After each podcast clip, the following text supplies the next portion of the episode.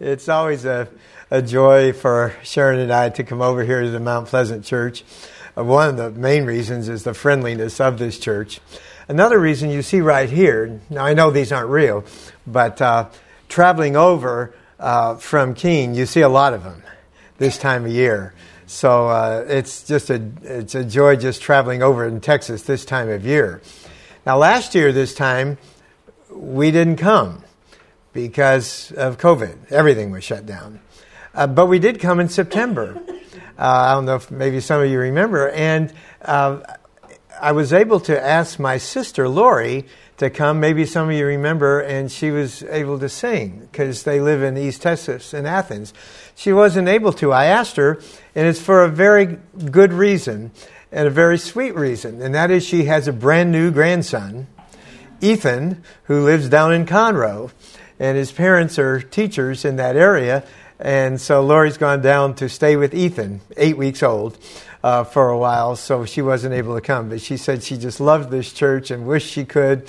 But the grandson takes priority. So can we understand that? Another enjoyable reason I, I like to come here is I can tell the veterans people in this church from the newbies when I'm able to say that this is one of the few Adventist churches that once had a priest for a pastor. Now, the older ones are, and some of them are going, What? What? but uh, for the newer ones, uh, Alan Priest was pastor here many years ago, and he passed, but his wife Jean is still living. She just turned 90. Uh, and so I, I wanted to bring greetings from the Priest family. We just ran into a number of the Priest family there at the park in Keene recently. Hey, speaking of interesting names for pastors, and I'm not making this up, this actually happened. Outside of Portland, Oregon, there's a little town called Boring. It's a little suburb of, of, of Portland. And the little Adventist church there once got a new pastor by the name of Terry Dull so people could say, I'm going to the boring church to hear a dull sermon.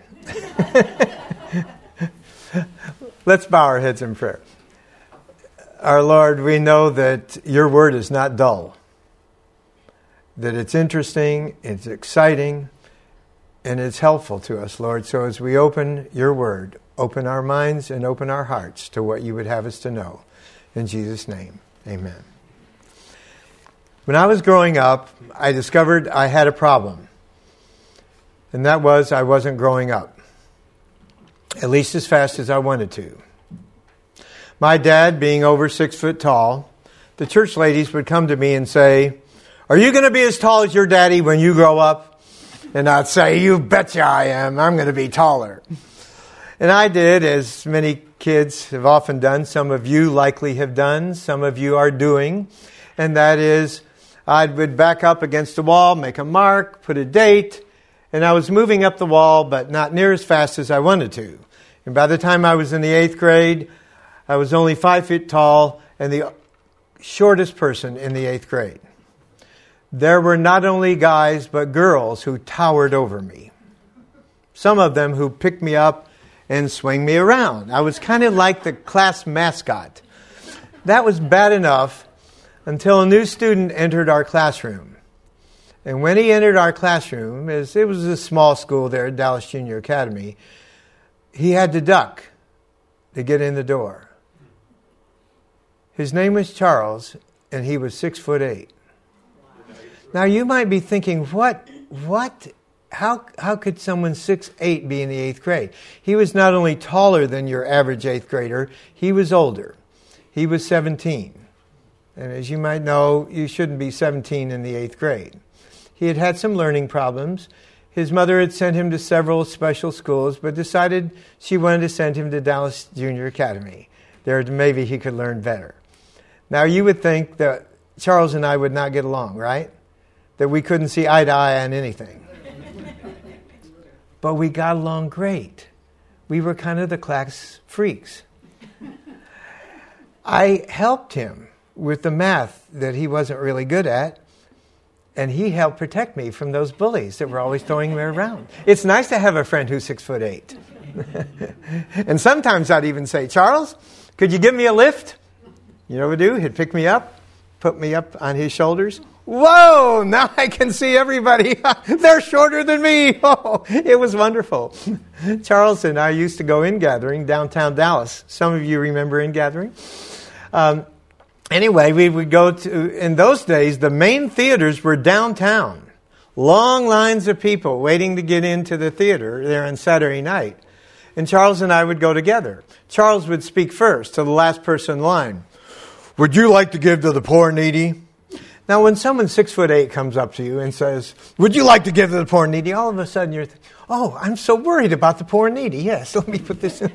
and I'd get right up next to them and say, I'm for the poor and needy too. They'd drop money in my. Folks, sometimes we would really rake it in 40 $50 each on a Saturday night. It's nice to have a friend six eight. Some of you interested in sports might be thinking, What a dominant force in sports on the basketball court, dunking the ball. Charles was not coordinated. He would be up there, not that far from the basket, throw it up, it wouldn't go in. In football, throw him up a pass, nobody could block it. Throw it up to him, fall off his chest. With me, I could generally catch the ball, I just couldn't see it because there were always taller people in my way, blocking my vision. One time we were on the same team over at the park across from the school. We were losing. We're back in the huddle. Our quarterback says, Guys, we got a problem. Charles, you can see the ball, but you can't catch it. Benji, you can catch the ball, but you can't see it. So on this next play, I want you both to be the wide receiver. Charles, give Benji a lift, like you're using to, and put him up on your shoulders and five yards into the sidelines, I'll throw up the ball. Benji, catch it. Charles, don't try to catch it. Just hold on to Benji. so we line up as the wide receiver. You should have seen the other team's faces. But before they could say anything, the quarterback throws me up the ball. I can finally see the ball. I catch it. We make a nice gain. And they start yelling, Foul! Foul! You can't do this. We are doing this. It works. It's not done in the NFL. We don't care. It works. We're going to quit. You can't quit in the middle of the game. Oh, a big argument. We finally have to call our teacher, Mr. Nelson, to come over. And he looks up at Charles and he looks down at me. And he said something I'll never forget. He says, Sometimes in life, Benji, when you're short, you stretch the rules of, of a game. I think if you're going to catch the ball, catch it when you're running on your own feet, foiled. And perhaps because he was short, he got in the habit of stretching the rules. There in school, there in Jericho, looking at other people's papers. And then he gets a job from Rome. And talk about stretching the rules of the game. As the caravans would come through, Zacchaeus would say, The tax on that perfume is 60 shekels. How can it be 60 shekels? 60 shekels, pay it or it doesn't get through. Try arguing with the Internal Revenue Service. It doesn't work for the most part. They would pay it, but you see, Zacchaeus already had a salary from Rome, and now he's getting extra, and he's getting richer, and richer, and richer and he moves into this palace of a home with a three chariot garage. Things are going well. Life is sweet. Except he's having a hard time living with himself. He still had a conscience. When I was a chaplain at Campion Academy up in Loveland, Colorado, I once had a student, a young lady, come into the office and she had a sack and she plunked it down on my desk and she said, uh, This is for you. I said, Well, thank you. In the sack was a box. I opened up the box. I looked at her. I said, uh, I don't wear high heels. She says, Well, I didn't figure you did, uh, but you can ha- give them to your wife.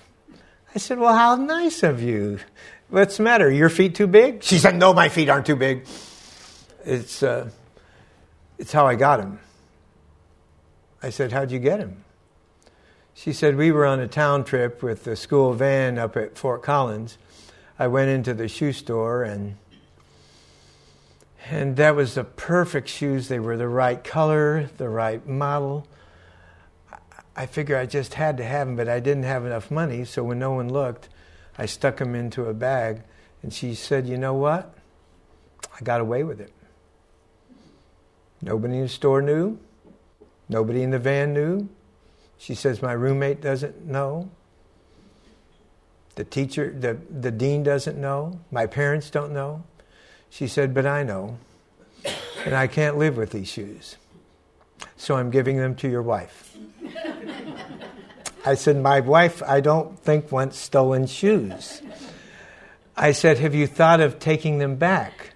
She said, Oh, yes. But she said, You know, I want to be a doctor someday. And if I get a record, I'll never make it. I just can't do that. I said, I think you need to take them back. She said, Will you go with me? I said, Well, you need a way to get up there. I guess I could take you up there. She said, Will you do the talking? I said, You do the talking. You stole the shoes. She says, I'll go with you if you do the talking. Now she's going with me. so we get in the car, and she's over there in the passenger side just shaking. She's got this sack. I said, calm down. You know, it's only 13 miles from Loveland up to Fort Collins, but she's just shaking. I said, calm down. It's going to be all right. So we went into the store, and she quickly heads over to the corner over here. She's just shaking. I went to the clerk. I said, ma'am, I'm working at a Christian school, and one of our students, in a, in a moment of weakness, took some shoes that, that didn't belong to her. She would like to bring them back. Can she do that? The lady says, What? She says, We have had people shoplift all the time. Nobody brings things back. I said, Well, she'd like to make it right. Can she do that? The lady said, Well, of course. I looked over at Tammy.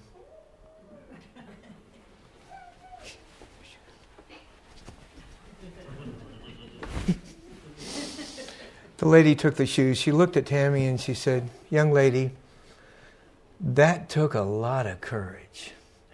May the Lord bless you. You should have seen the smile on Tammy's face. Driving back to Loveland, only 13 miles, she's laughing, she's joking. The clouds have been lifted. She felt so good. Zacchaeus had come to the point in life where he wanted to make things right. He couldn't live with himself. Yes, he was rich, but he, he needed someone to give him a lift. And perhaps through John the Baptist, who preached in that region, he heard about this man named Jesus. If only he could meet Jesus. So, will you turn in your Bibles to Luke 19? Luke 19. And we'll read from verse 1. Luke 19, verse 1, I'm reading in the Revised Standard Version. He, that is Jesus, entered Jericho and was passing through. Now, folks, I'd like to like this to look at another lesson here that is sometimes overlooked. Jericho and passing through. At the end of this passage, verse the first 10 verses, Verse 11 As they heard these things, Jesus proceeded to tell them a parable because he was near to Jerusalem. Uh, Jericho is 800 feet below sea level. Jerusalem is 2,500 feet above sea level. So, 3,300 feet between Jericho, one of the lowest cities in the world, and Jerusalem, where we next find Jesus. How did Jesus get from Jericho, 3,300 feet up, to Jerusalem? Helicopter? A ski chairlift? How did he get up there? He walked, or hiked, we might call it. I don't know if any of you ever have ever been on a 3,300 foot. We have in Colorado. That's a good hike, folks. And here is a lesson that I think sometimes we overlook in Jesus' life. one biblical expert has estimated as they look at all the journeys of Jesus in the New Testament, including the hills of Galilee, and we've been over there. These are major hills, some would call them mountains, that Jesus walked approximately 2,400 miles during his three and a half years of ministry. Think of that. He walked.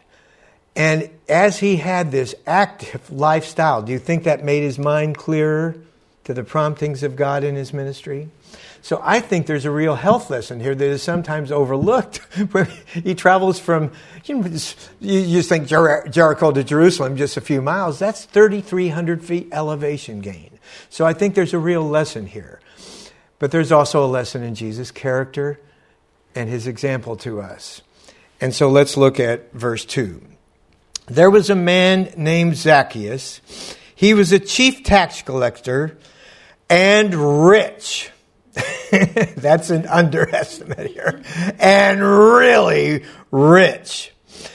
And he sought to see who Jesus was, but could not on account of the crowd, because he was small of stature. He sought to see who Jesus was, but he could not because of the crowd. The crowd got in the way. Could that happen to us? No matter what our height?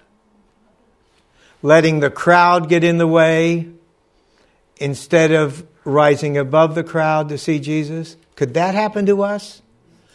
when I was a pastor in Florida, there was one elder in one of my churches. He had what another elder called the looky syndrome. What's that? Always looking at other people in the church rather than rising above that and looking at Jesus. He'd say, the lay activities leader, do you know what, what he was drinking when I saw him in, in town the other day? A Dr. Pepper. Do you know what the church clerk was wearing the other day? Do you know what I heard the church treasurer? Do you know what our pastor has said? Rather than looking at Jesus. And, and folks, he finally resigned his office. He wanted it back later on. But looking at other people in the crowd, folks, we can't do that. Yes, we all should be examples, but none of us are perfect examples of Jesus, are we? And we need to be careful about looking at other people in the crowd, whether it's the pastor, the conference president, the general conference president. We need to rise above the crowd. And Zacchaeus finally got to the point where he decided he needed to rise above the crowd. He was so short, the crowd got in the way. So he finds a tree. The Bible says a sycamore tree. Do you think he needs a lift to get up in the tree? Possibly so. Our son, ever since he was little, loved to climb trees. And sometimes it's, sometimes he could get him up himself. Sometimes he'd say, Daddy, I need a lift. and so I'd lift BJ up and he'd climb way up in the tree. Well, we don't know if Zacchaeus had somebody else give him a lift, but he finally was able to get up in the tree, climb up high into the tree, and now he can see the procession coming closer and closer and closer, and this tall teacher from Nazareth coming there. And he looks up. You ever been a crowd of people where one person looks up? Try it sometime, just for fun. Uh, one time, our family was in New York City. We decided we were going to go up in the, York, uh, in the Empire State Building and we were on the sidewalk. And before we get, went into the building, I was looking up. You know what happened? Somebody came up next to me and said, What's up there? I said, I think it's the Empire State Building. He said, No, what's up there? I said, I'm sure it's the Empire State Building. We're going to go up there. so Jesus looks up, and what happens? All eyes look up, right? now all eyes are on Zacchaeus. Now, if ever Jesus wanted to be a politician, this was the opportunity. He had this cheating tax collector up a tree, right? Think of what he could have said. You slimy little shrimp. You conniving little crook. Don't you know our taxes are high enough anyway? And you've been, you've been embezzling. I know what you've been doing. You ought to be cut down from that tree. You ought to be hung from that tree. Applause, applause. Everybody hates tax collectors, right? Internal Revenue Service is not a favored institution. Everybody hates tax collectors. Jesus had him up a tree and he could have let him have it, but he didn't. what did he do? He looks up and he says, Zacchaeus. Zacchaeus is thinking, How do he know my name? We've never been introduced. Zacchaeus, why don't you come on down? I'd like to go to your house today. At this point, the disciples' false teeth nearly fall out of their mouth. What? First, harlots, lepers, children? Why doesn't Jesus watch out who he associates with? Why doesn't he worry about his latest Gallup poll? Jesus wasn't concerned about his latest Gallup poll. Jesus was concerned about sinners. And Zacchaeus, maybe he got a physical lift up the tree, but he needed a spiritual lift, folks. And Jesus was the one to do it. And Zacchaeus comes down from that tree. And perhaps one of the more amusing sights in the Bible is the tall teacher from Nazareth and the little shrimp there, cheating tax collector, walking arm in arm to Zacchaeus' house. I believe Jesus is making mansions for us, but on this earth, this was probably one of the fanciest houses he was ever in, folks. I mean, talk about a mansion. And he goes into the house, and Zacchaeus says, Mrs. Z, guess who's come to dinner? I know it irritates Sharon. through the years, through the years, uh, Uh, I'm working at a school, and I'll come across in the office a lonely, homesick student from Alaska, you know, and they really miss home. And I'll say, "Oh, why don't you come over for dinner tonight?" And they say, "Oh, really? I can come to a home cooking? Whoa!" And I forget to tell Sharon. so Bill shows up that evening, and and there, we're there at the door, and Sharon comes in, and I say, Sharon, this is Bill. Sharon, Bill has come for dinner. Bill has come for dinner? oh, nice to see you, Bill. we're going to talk about this later. and then Sharon makes a wonderful meal, and Bill's so happy he came. Well, we don't, they didn't have cell phones in those days, right? So we have no indication that Zacchaeus could call Mrs. Z and, and tell her. So they walk into the house and she fixes dinner. And Jesus has a nice talk with Zacchaeus. And Luke, bless his heart, he's the only gospel writer that records this incident. But he did it. What he didn't record was what was said. We don't know what was said. We do know the end of the conversation. It's in verse 9. And Jesus said to him, that is Zacchaeus, Today salvation has come to this house, since he also is a son of Abraham. Today salvation has come to this house because he is a son of Abraham. Let me ask you a theological question here. What if Zacchaeus had died of a heart attack before he got an opportunity to make anything right, would he have been saved? I believe he would because Jesus said it. Today, salvation has come to this house. Jesus knew Zacchaeus' heart. But because of that saving grace, Zacchaeus is going around there in Jericho doing something really curious. You know what he's doing? He's going up to people and saying, Sir, that perfume that I charge you 60 shekels, the tax was only 30 shekels. And I have a salary from Rome and I pocketed 30 shekels myself. And I'd like to make it right. So I'd like to write you out a check for 120 shekels. The Bible says he made it right four times over. That's pretty good interest, hmm?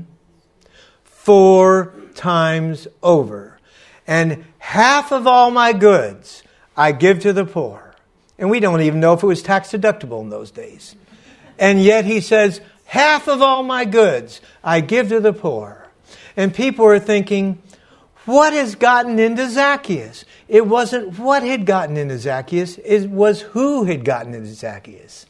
Jesus had come into his life, into his house, into his heart, and given him that spiritual lift that he needed. And that made all the difference. And because of Zacchaeus' testimony there in Jericho, he is giving other people spiritual lift, thinking, hey, there's hope for me too. There's hope for me too if I can just follow Jesus.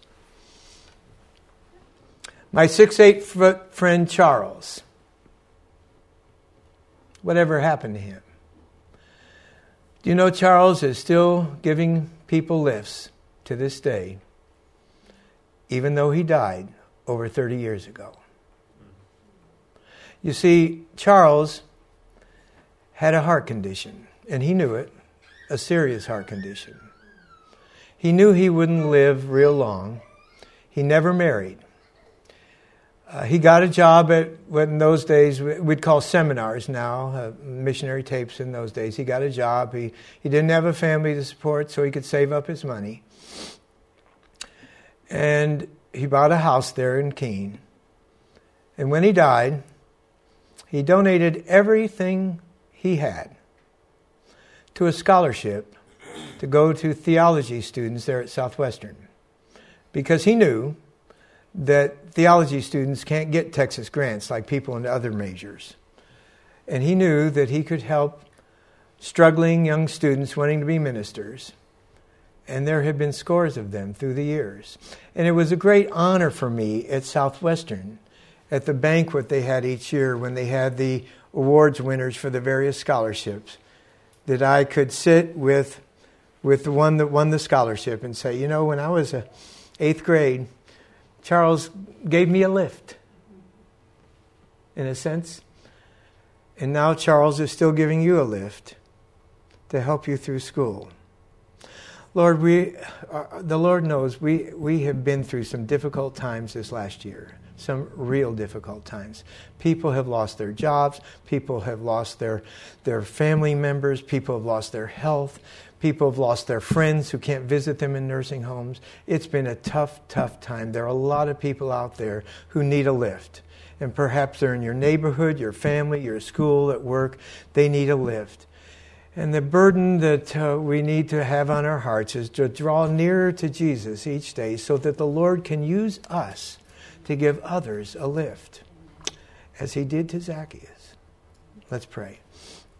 Our gracious Father in heaven, we're so thankful that um, Zacchaeus was able to rise above the crowd. Help us do that too, Lord. Help us not to be looking at other people in the crowd, but to rising to rise above the crowd, to get a good, clear vision of Jesus, who He is, and then invite Him into our homes, into our hearts, into into our lives, so that the Lord, you can use us to give others lifts that need it at this time. In Jesus' name, Amen.